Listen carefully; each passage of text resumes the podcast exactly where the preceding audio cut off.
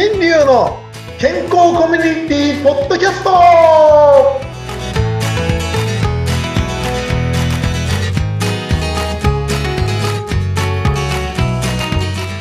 全ドーブリーミスターマースディスこと大橋新流です。ジェンドーブリーお相手はフリーアナウンサー、うなみきよです。今日はポーランドから送っております。は いなんか今音拾う、スカって言いました。スカスカでしたこれうん、でもあれあれなんですねこうマイクで拾うのってなんかこう高い音って拾えないんですね、なんかね、音、そうなんですよ。そういうなんですよ。マイクの質もあると思いますけど、ありますね。全部拾わない。うん了解しましたはいえー、今日はねポーランドからお送りしておりますです。えっ、と前回ねあのちょっと腹立たしい方もいらっしゃいましたけああ言ったかもしれませんけどね。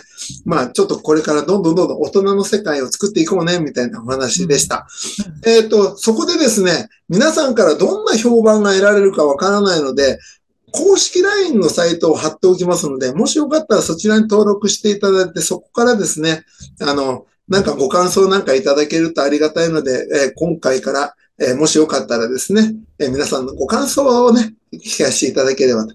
そのうちね、えーなんか面白いことがあれば、なんかこう、どんちゃん詐欺しちゃったりなんかするかもしれませんけどね。まあ、その時は その時でまたご連絡いたします。よろしくお願いしどます。んちゃん騒ぎって面白いですね。はい。はいぜひ、あの、ご意見ね、ご質問、それから、それちゃうんじゃないの先生っていう、そんな、そんな意見も結構ですので、お待ちしております。そうなんですよね。もう、あの、他の、あの、ポッドキャスト聞いてて、なんでこれ連絡取り合ってるんだろうっていう、お便りなんか来てるっていうから、あれ、住所箱とか作ってんのかしらとか思っちゃって。思ってたんですね。うんいろんなものを貼り付けてると思います。ホームページとか。えーいろいろやり方があるもんですね。え、お待ちしております。もうそれを90回になるまで気がつかなかった平和な人間でございます。あれ ?90 回じゃない ?60 回か。なので60回。60回ね。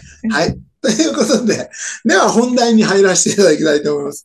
はいえっと、前回ね、あの、顎が隠れても上の歯が下の歯を覆ってしまうような子供がいっぱいいましたよっていう話をしました。うんえっと、これは、えー原因は子供の時の授乳の仕方で、授乳の仕方をちゃんと教えない、えー産婦人科の方々だったり、ね、それを伝えようとしなかった歯科医師会のせいですよっていうお話をさせていただきました。ね、これからそういうのをしっかりやろうっていう方々がごくわずか世の中にいますので、そのごくわずかな方をね、ぜひ探してください。もう、私の方でもね、あの、えー福岡かな？福岡とどっかでやってるか先生も知ってますし、あと、えー名古屋の方でもね、一生懸命、あの、そういった対応をしようとしている方々もいらっしゃいましたので、はい。いや、しそれは知らなかった。授乳の仕方で、その、その後の成長のこの顎の発達が変わってくるっていうのは、知りませんでした、私も。うん。本当ですよね。実はその、口をね、その、その授乳をすることでどうのこうのっていうのはもう、えー約25年ぐらい前から言われてたんです。そうなんですね。で、もっと言うと、もっと前から言われてたんですね。えー、なんでかっていうと、それがどこでわかるかっていうと、その哺乳瓶の先っちょ。はい。うなみさん、どこがいいって言われました？どこを吸うのがいいかってこと？どこのメーカーがいいかとか。あ、いや、わかんない。でもなんか、私の時も何年前 ?20 年前。ヌークっていうのがありましたね。そうですよね。うん。で、形がからね。ヌークの方がいいよとか、広がってるからいいよとかっていう。ということは、ああいう製品が出てくる前に研究開発とかあるから、多分40年、50年ぐらい前から、もうそういうことは言われ始めてたんです。なるほど、そうなんですね。形違いますもんね、日本製のものと。確か、というん。ここの、この回はん、絶対皆さん内緒にしといてくださうん。い。陰謀説をちょっとまた話をします。話、それちゃうけど 大丈夫ですか、先生？今だいぶそれちゃいますけどね。あの、結局、ピジョンっていうのが海外で売れないから日本で売ってるってだけです。あ、そうなんですか。うーん。だから海外で売れなくなったから日本の子供たちに与えよう。売ってくれ、買ってくれ。ほんで、し医師会のトップの中にお金を渡して、県ね、国の方に渡して、これだったらどんどん無料で配ってくれってみたいな。うんそういうふうに使われ方をしたっていうふうに考えると、なぜヌークじゃなくてピジョンのものがいっぱい蔓延してるかがなんとなくわかると思います。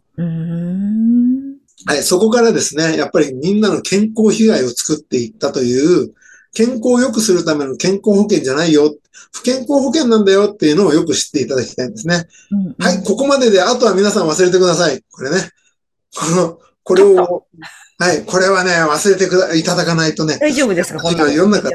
敵に回しちゃいますからね。はい。ね。ね、すべての医者と歯医者と敵に回すようなことばっかり言ってますから、今ね。はい。ということで忘れてください。ありがとう。ということでございまして、えーこれから健康被害がじゃあどうなっていくかというとね、顎がちゃんと育っていかないと、これは顎が育っていかないと、食まず噛む位置が低いということで、力が入らないから物がよく噛めなくなります。物がよく噛めなくなるっていうことは何が起こるかというと、栄養失調が起こるわけです。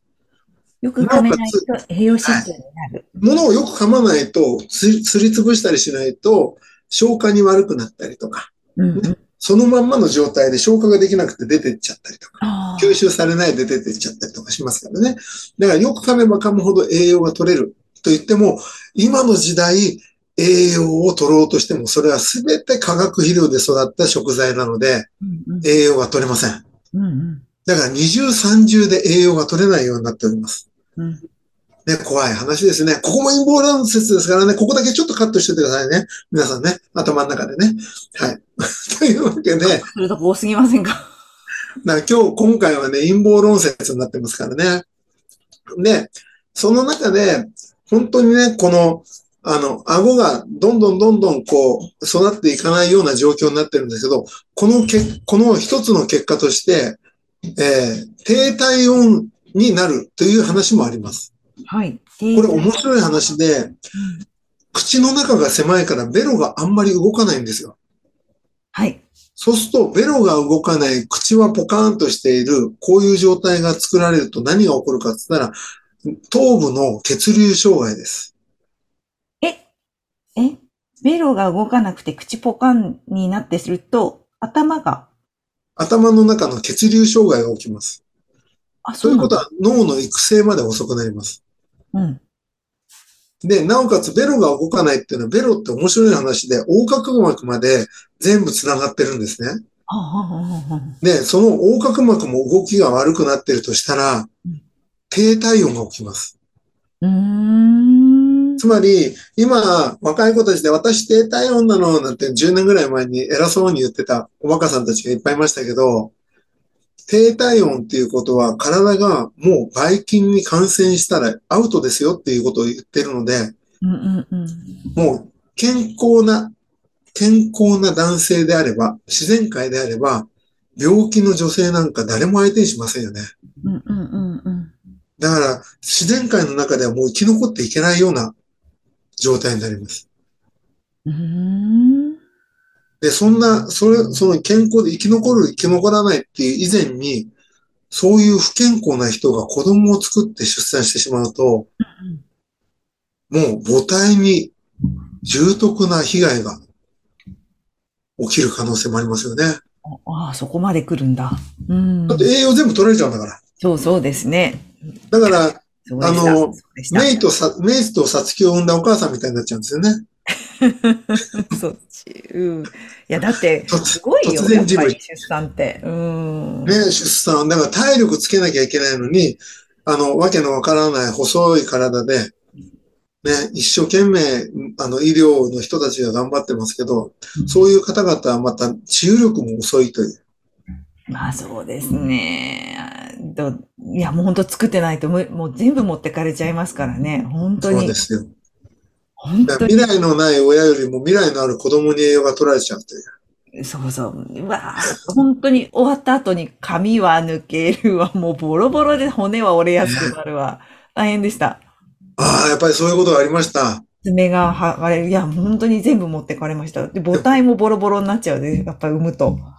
だから本当ねに、命がけですよそその体験、本当に命がけで、ね、あの、というのはもう、あの、やったことがないけれど、十分わかるんです。しかもその中で、そんだけなったってことは、今までの食事じゃ足りないんですよね。うん。自分たちの体っていうのは3キロ以外は全部食べ物で作られるって話をしたと思います。ということは出産の時にそんだけ体がボロボロになるんであれば、全然栄養がうなみさん足りてないんですよ。うん。だから今までの食事だと、産んだ時こうなったんだったら、これから出産の時はそれ以上の何食べ方を考えない、栄養を考えないといけないっていう、そういうお話ですよね。ね、もう次はないですけど、本当ですね。もしそういう年齢でもしチャンスがある人だったら、そういうことですそうよね。。それをちゃんとみんなに伝えてあげないと。っていう話です。ね。だからね、これからのその幼稚園から見て、そういう子供たちがいっぱい増えている。だから、日本人の子孫がいなくなっていくんじゃないかっていう不安にまでなったんですね。うんそこで気づいたのが、タンパク不足の話なんですよ。いやー、タンパク質は大切っていうのはよく聞くけど、先生は本当そういうへなんかこう栄養素のことも本当お詳しいのでね。また。そのタンパク質の判断の仕方が発見されました。皆さん次回交互期待です。えー、ポーランド語でさよなら、ドゥゼゼニアン、また来週ゼゼリアン、また来週 !See you!